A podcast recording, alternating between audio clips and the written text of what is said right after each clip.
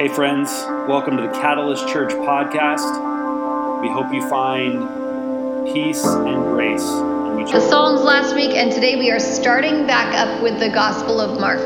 Last uh, semester, we ended the Gospel of Mark in chapter 6. So today we'll be picking it up in chapter 7, uh, and we'll be looking at the first chunk of scripture there today. So you're welcome to turn to Mark chapter 7, and we'll get to that in a minute. But while you turn there, I want to remind us about what the Gospel of Mark is about. Uh, Mark was written about 30 years after Jesus' uh, resurrection from the dead. And, uh, and it was during a time when Christians were experiencing very violent persecution from Rome. Israel had been forcefully occupied by Rome during this time period. Um, they had experienced like this crazy harsh taxation. They'd increased this increased uh, instability within their culture. And in every town and every village, uh, Roman soldiers lived there. They walked there. They occupied there. And so the people, the Hebrew people, were losing their autonomy on what it meant to worship God. Or they were in fear of losing it. And so instead of uh, it's it, what, what they did in, in, instead of, of just like letting go of it is they kind of doubled down even more so on what it meant to be followers of God, to be Hebrew people. They had been praying for and holding out for a military type of rescue in the form of a triumphant king who would come from God. They called this mighty rescuer the Messiah uh, or God's chosen one. And this Messiah, in their mind, was going to overthrow their oppressors. They were, it was going to redeem the land back to their people. They knew what to look for, they were confident in who they were looking for. The writer of Mark is thought by historians to be um, the same as John Mark in the book of Acts. Uh, and Mark was the cousin of uh, Barnabas, and he was a friend of Peter and Paul. And so there's this experience that you see again and again in the, in the scriptures where Mark and Peter are spending time together. Even at one point, Peter it spends the night at his at Mark's mother's house. Um, and I can imagine Mark walking along with Peter because Mark didn't know Jesus personally. He never met Jesus. He wasn't one of the disciples, but Peter was. And I can imagine Mark, after encountering the love of Jesus through Jesus' disciples, specifically through Peter, he probably wanted to know everything he possibly could know about Jesus.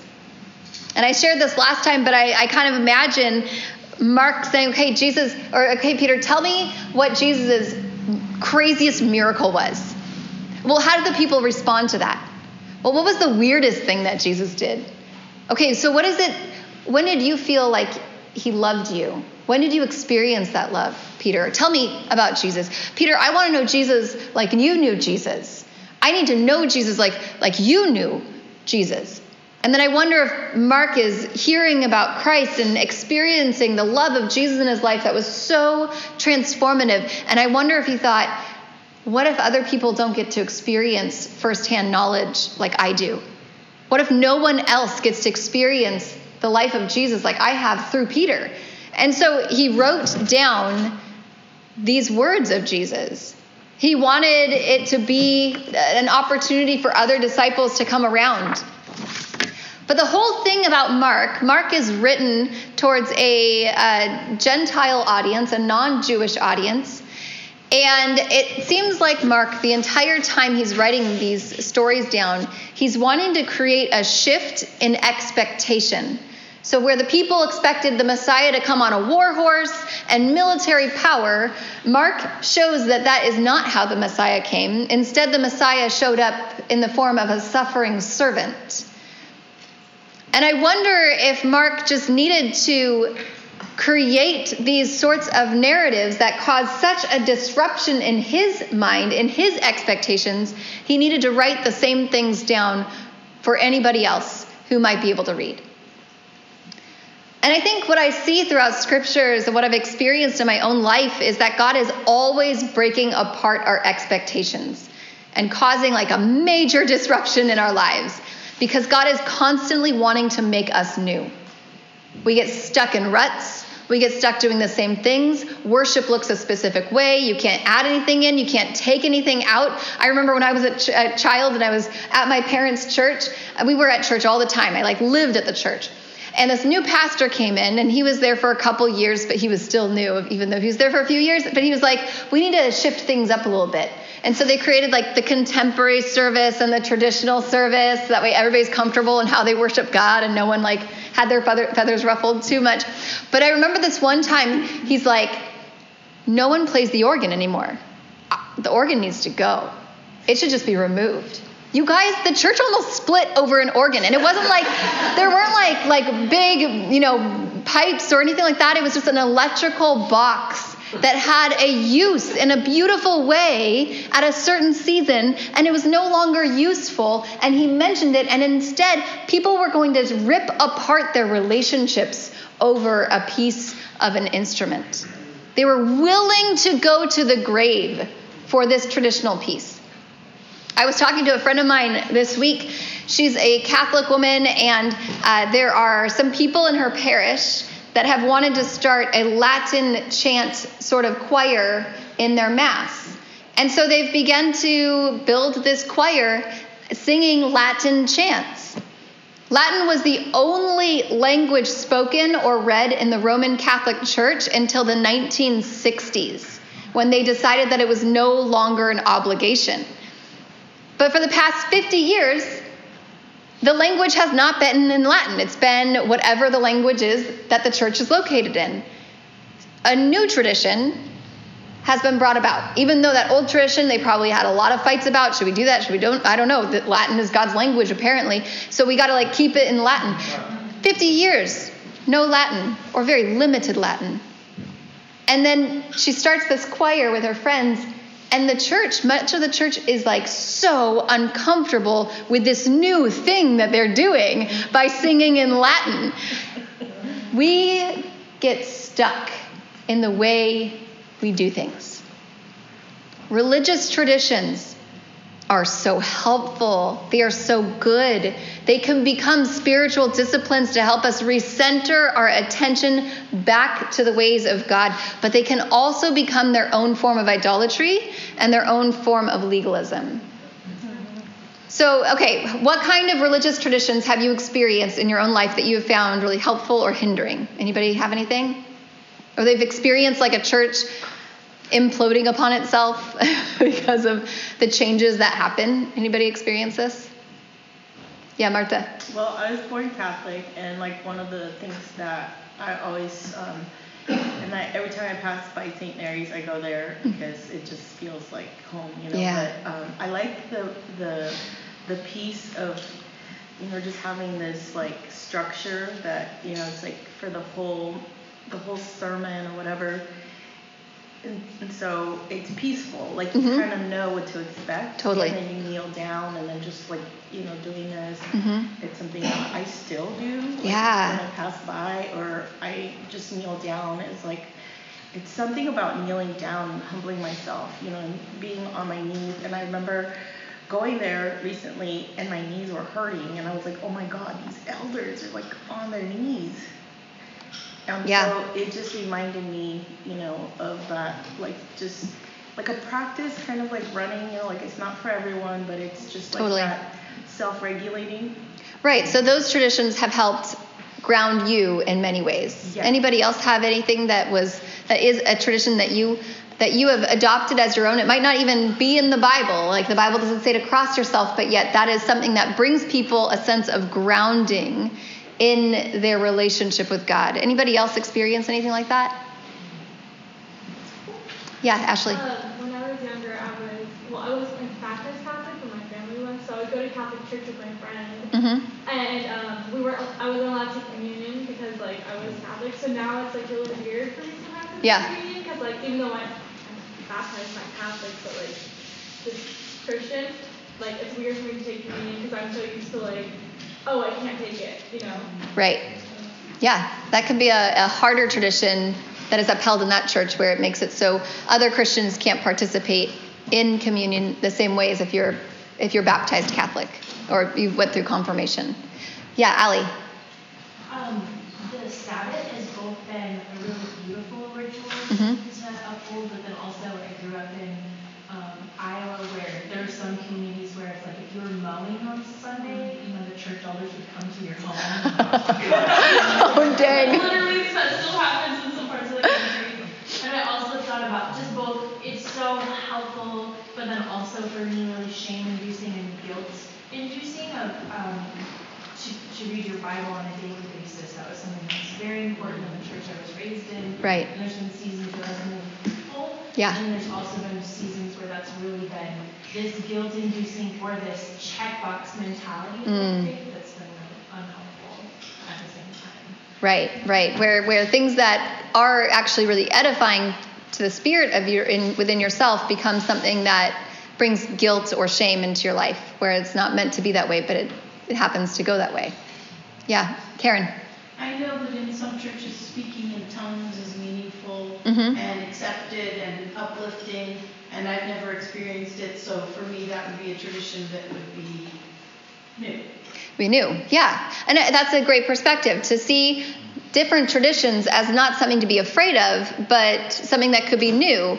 And it might not be for everybody, but yet there are certain things that work for some people and don't work for others. There's a is there a picture that we could put up of that hermit crab?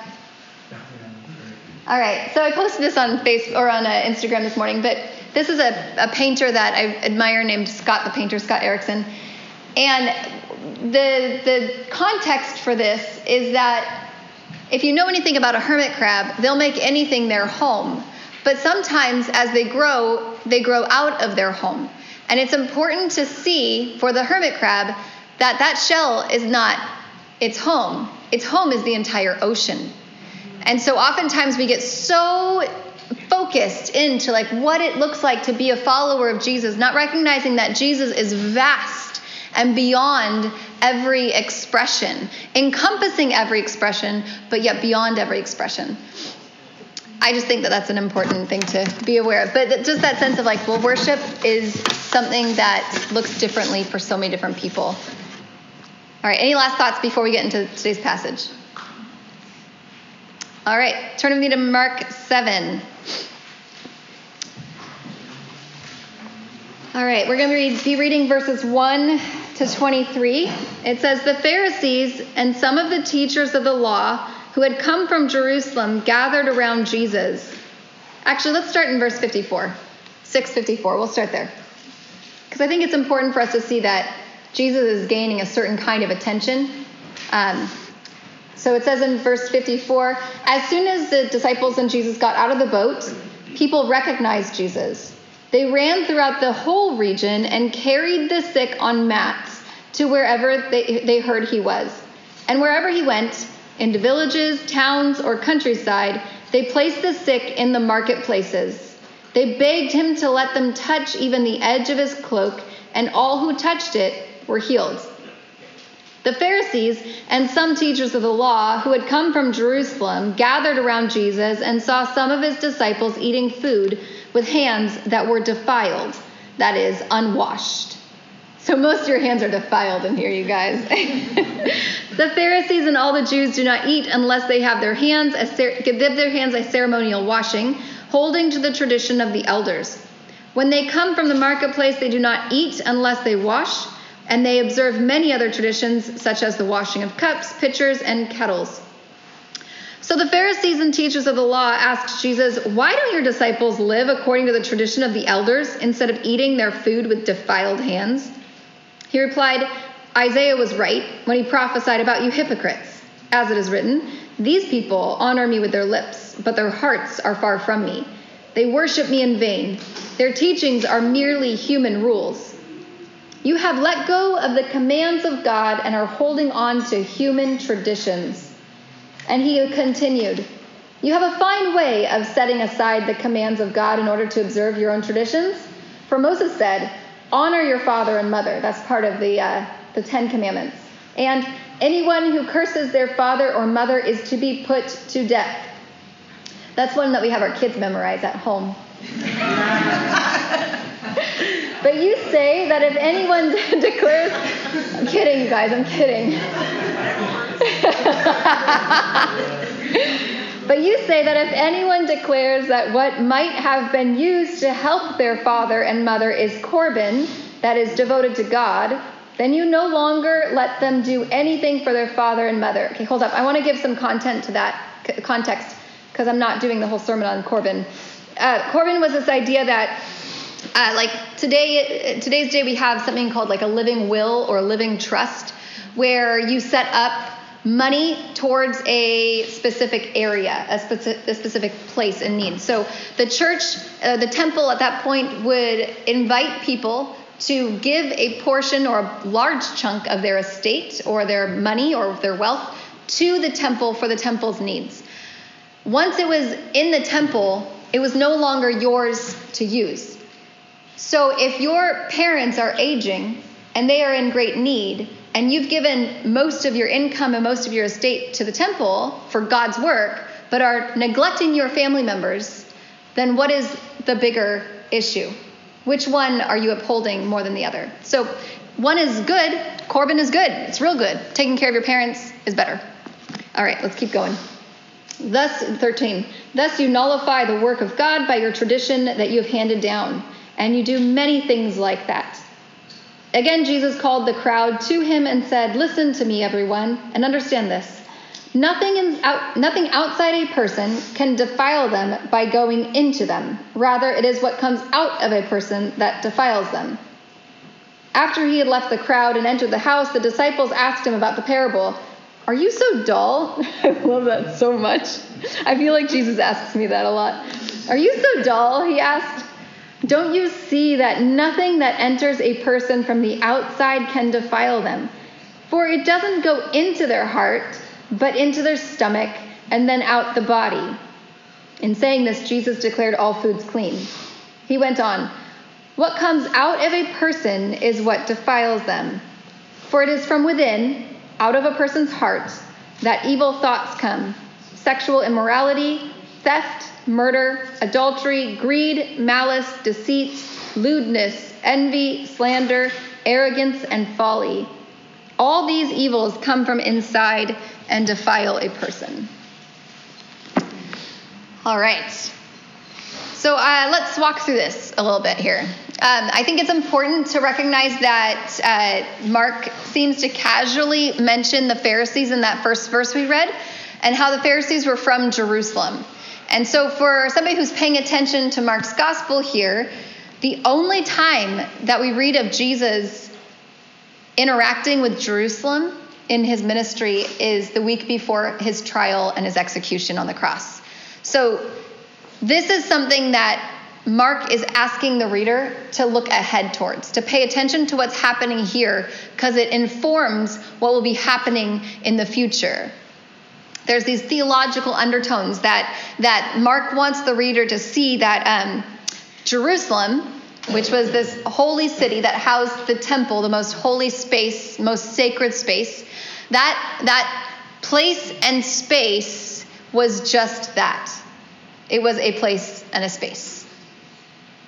It, it's, it's showing that God is not confined to a region or to a place or to a people and Mark seems to hint at this, and, and he, he shows that, like, you're coming from Jerusalem because this is where God is moving. God is on the move elsewhere. That, that God is working out of a podunk town in Galilee with some disciples who probably barely finished high school.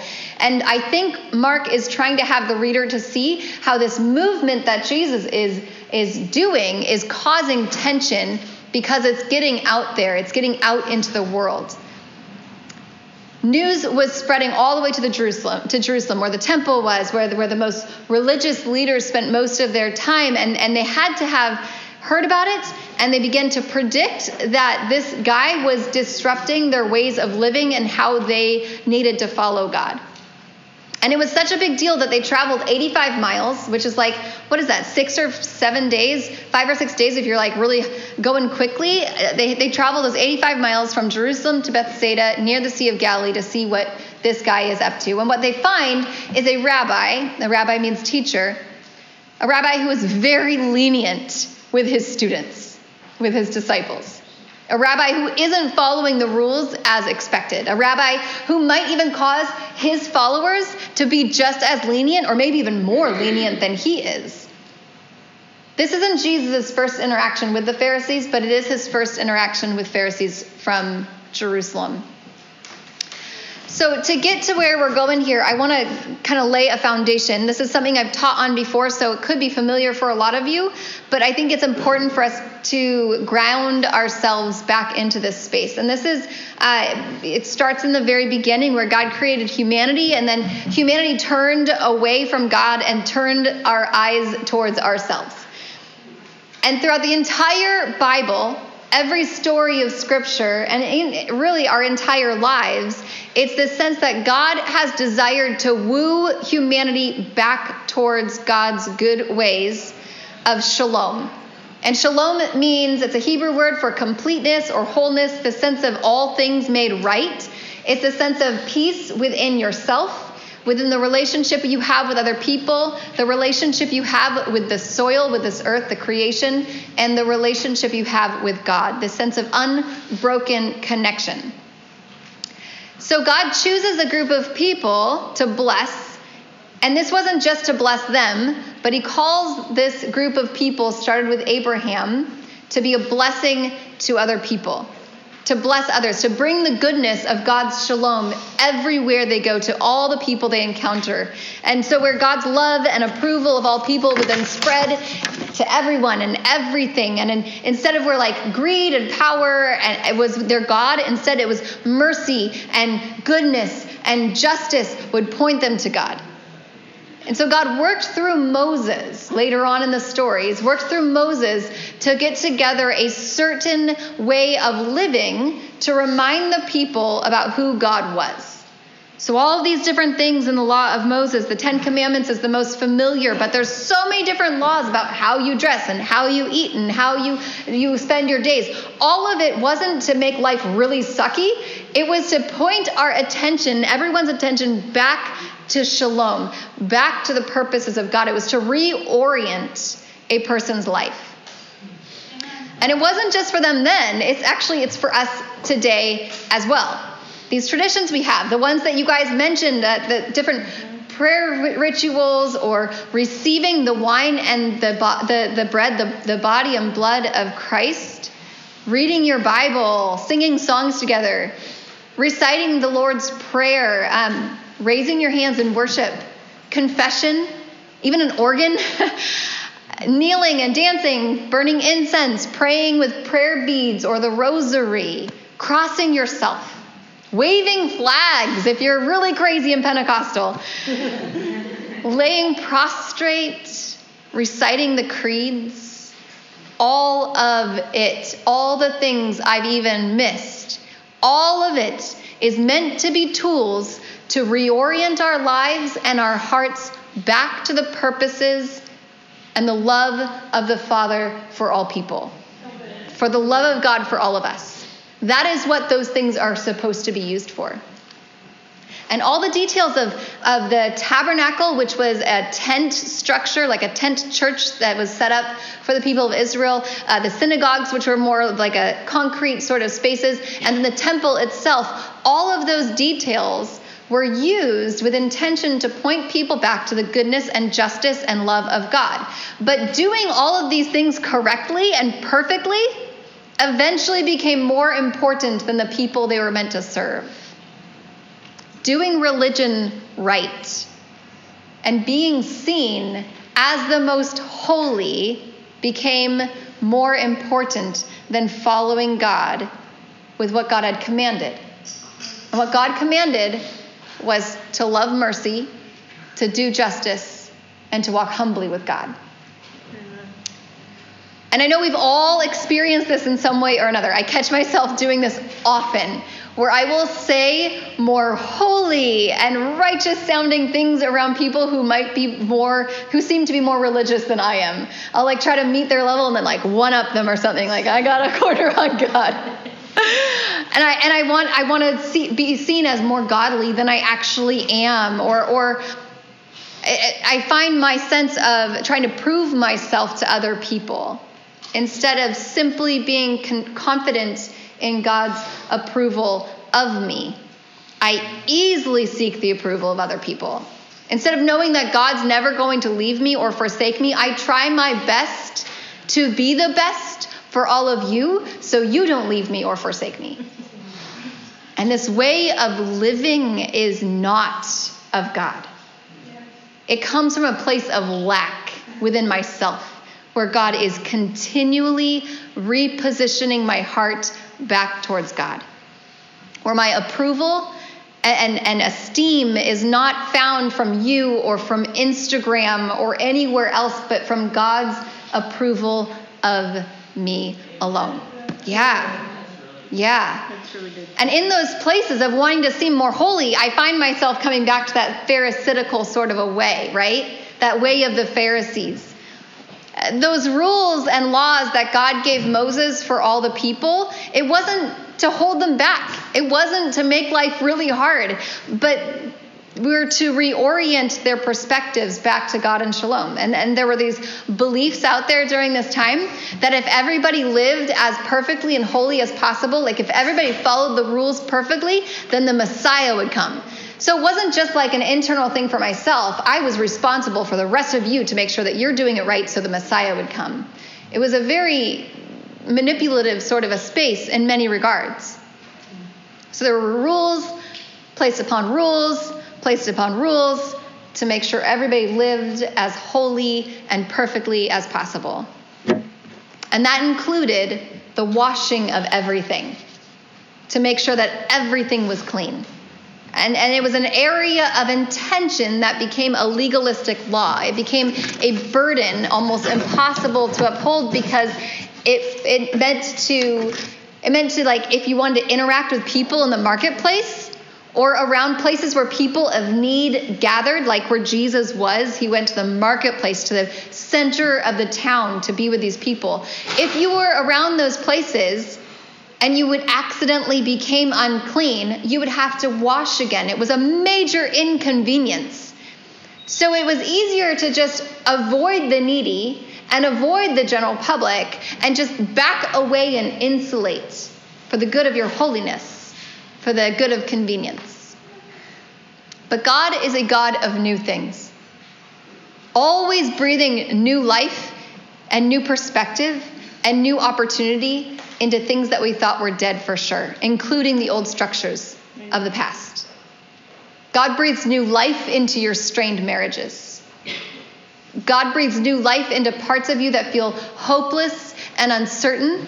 God breathes new life into religious structures, and sometimes by reorienting them or refashioning them or helping tear down burdensome parts to remind people of how simple it's supposed to be to follow God. And I think that Jesus is this example of that breath of life. When asked about religious structures and the traditional aspects, Jesus said, well, his way, the way of God, is actually easy and light, not something difficult and impossible. The way of Jesus is consuming, not difficult, impossible, but consuming in the way that Jesus demands all of you. You cannot follow God half heartedly, and this is what Jesus was speaking towards. It's not about washing correctly or knowing all the Sunday school songs and being able to answer all the Bible questions right. It's not about reciting the Hail Marys if you're Catholic or lighting the right kind of candles for the right kinds of people or even raising your hands and worship. These are practices that can aid in your relationship with God, but they're just that. They're aids in your relationship with God. So, when doing outward and observable practices and right religious behavior becomes the focus, it's easy to pretend that everything within you is okay. When I am always distracted by all the needs of what it means to follow God from an outsider's perspective, all the holiness, I am so much easier and able to hide. Jesus wasn't speaking against these intentional laws that help people turn their attention back to God. He was speaking about the heart of each person.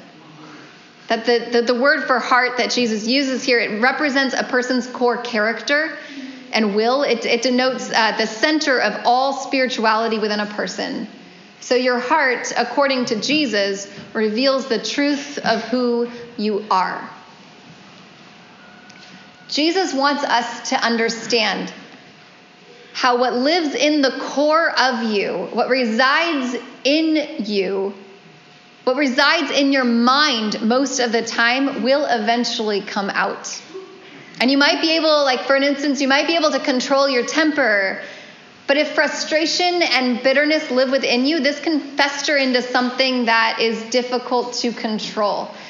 Anger is if, if it's used in a wrong way, it can be used to manipulate, it can use, be used to control others and to harm other people, and it can create this sort of infection that spreads outwards. It doesn't just reside within you, it eventually comes out and affects people around you.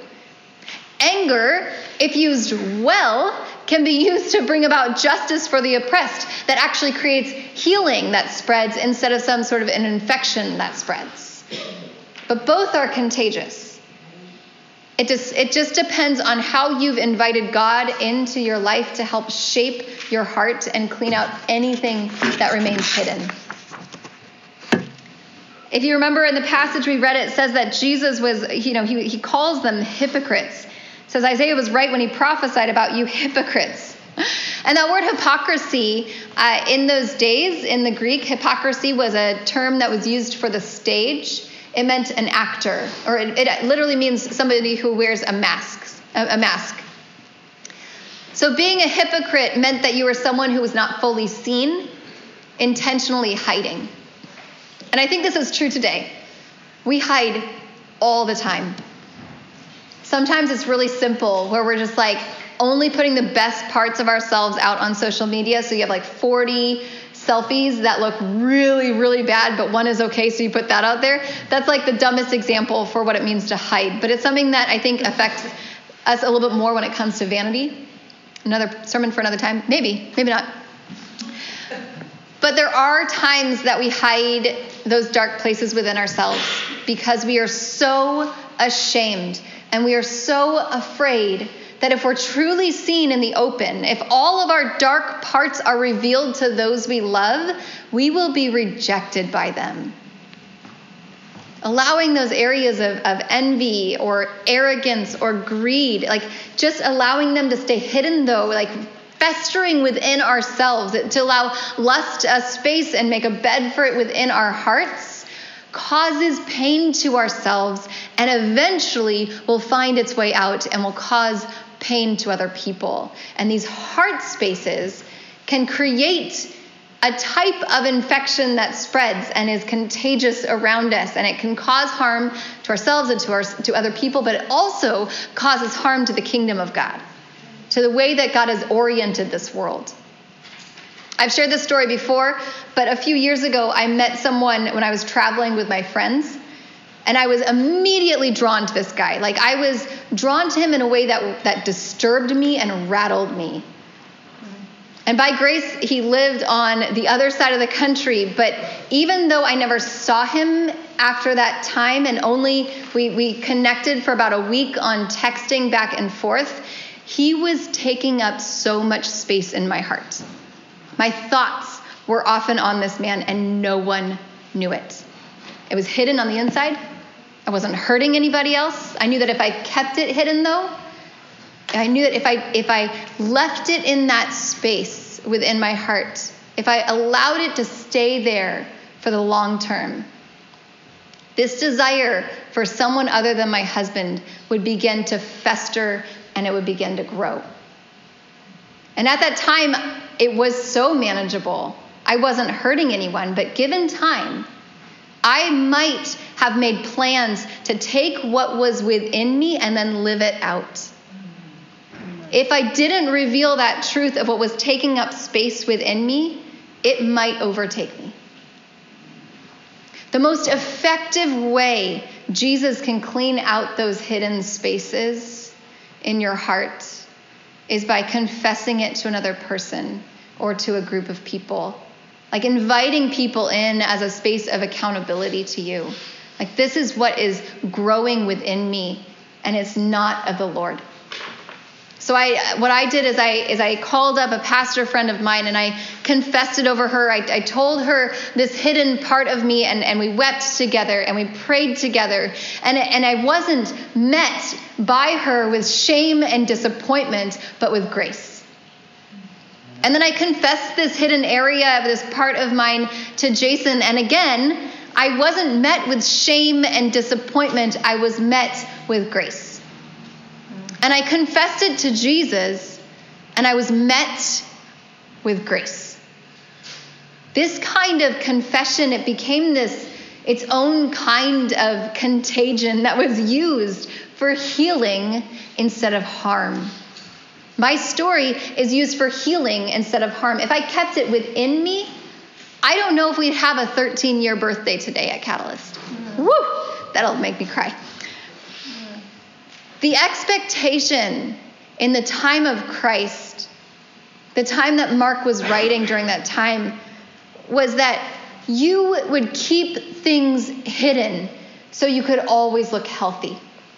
That was the expectation then, and it is still the expectation today. I know that most of us grew up in a church where everyone dressed right, looked right, and always had a smile on their face man, the church needs to look like a place of, of broken hearted and, and, and just people that are vulnerable and willing to share that, hey, I'm struggling in my sense of willingness to survive.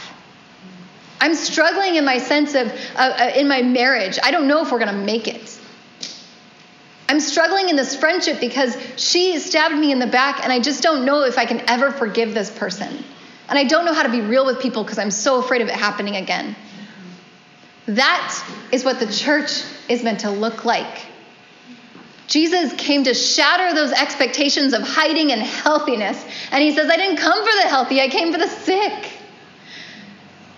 Sin oftentimes, oftentimes the, the, the, the way that we respond to sin is either hiding it or we oftentimes try to run away. So if something is happening in your life, then oftentimes it means you're not going to show up to church because you run away.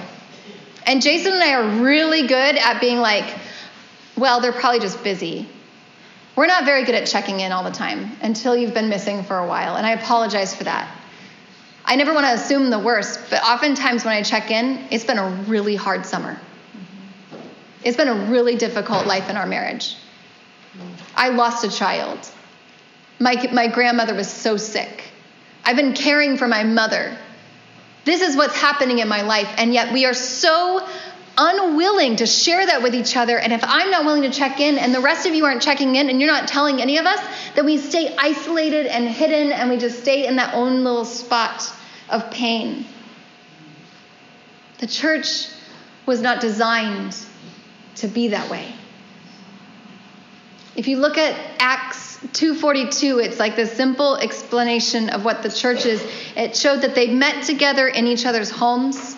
In the vulnerability of each other's homes, they broke bread together. They got into God's word together. They shared resources with each other. If you know I can't pay my bills, I know that, uh, I, that you're going to help me pay it.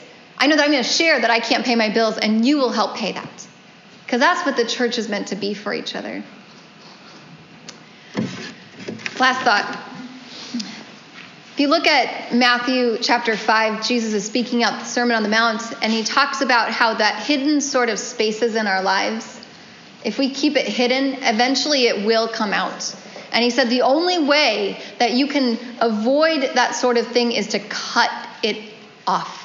He says if your eye causes you to sin, tear it out. Don't really do that. It's, a, it's supposed to explain, like, just the amazing. Um, weight of what sin can do.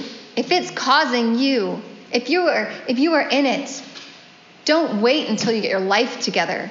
Share it, cut it out, reveal it. All right. That's where we're going to end. So Jesus, let's pray. Jesus, um I know that most of us in this room are have in the past or are carrying really heavy burdens. Uh, we, we, we've been living lives that um, where we try to numb or distract and, and try to avoid. So, Lord, we pray that you will help us be the kind of church that can be honest and open with each other. I pray that we can confess things to you, not as a form of hand washing, but as a form of heart rending. We pray these things for your glory, Jesus, in your name. Amen. So I know I went long, y'all. It's like really.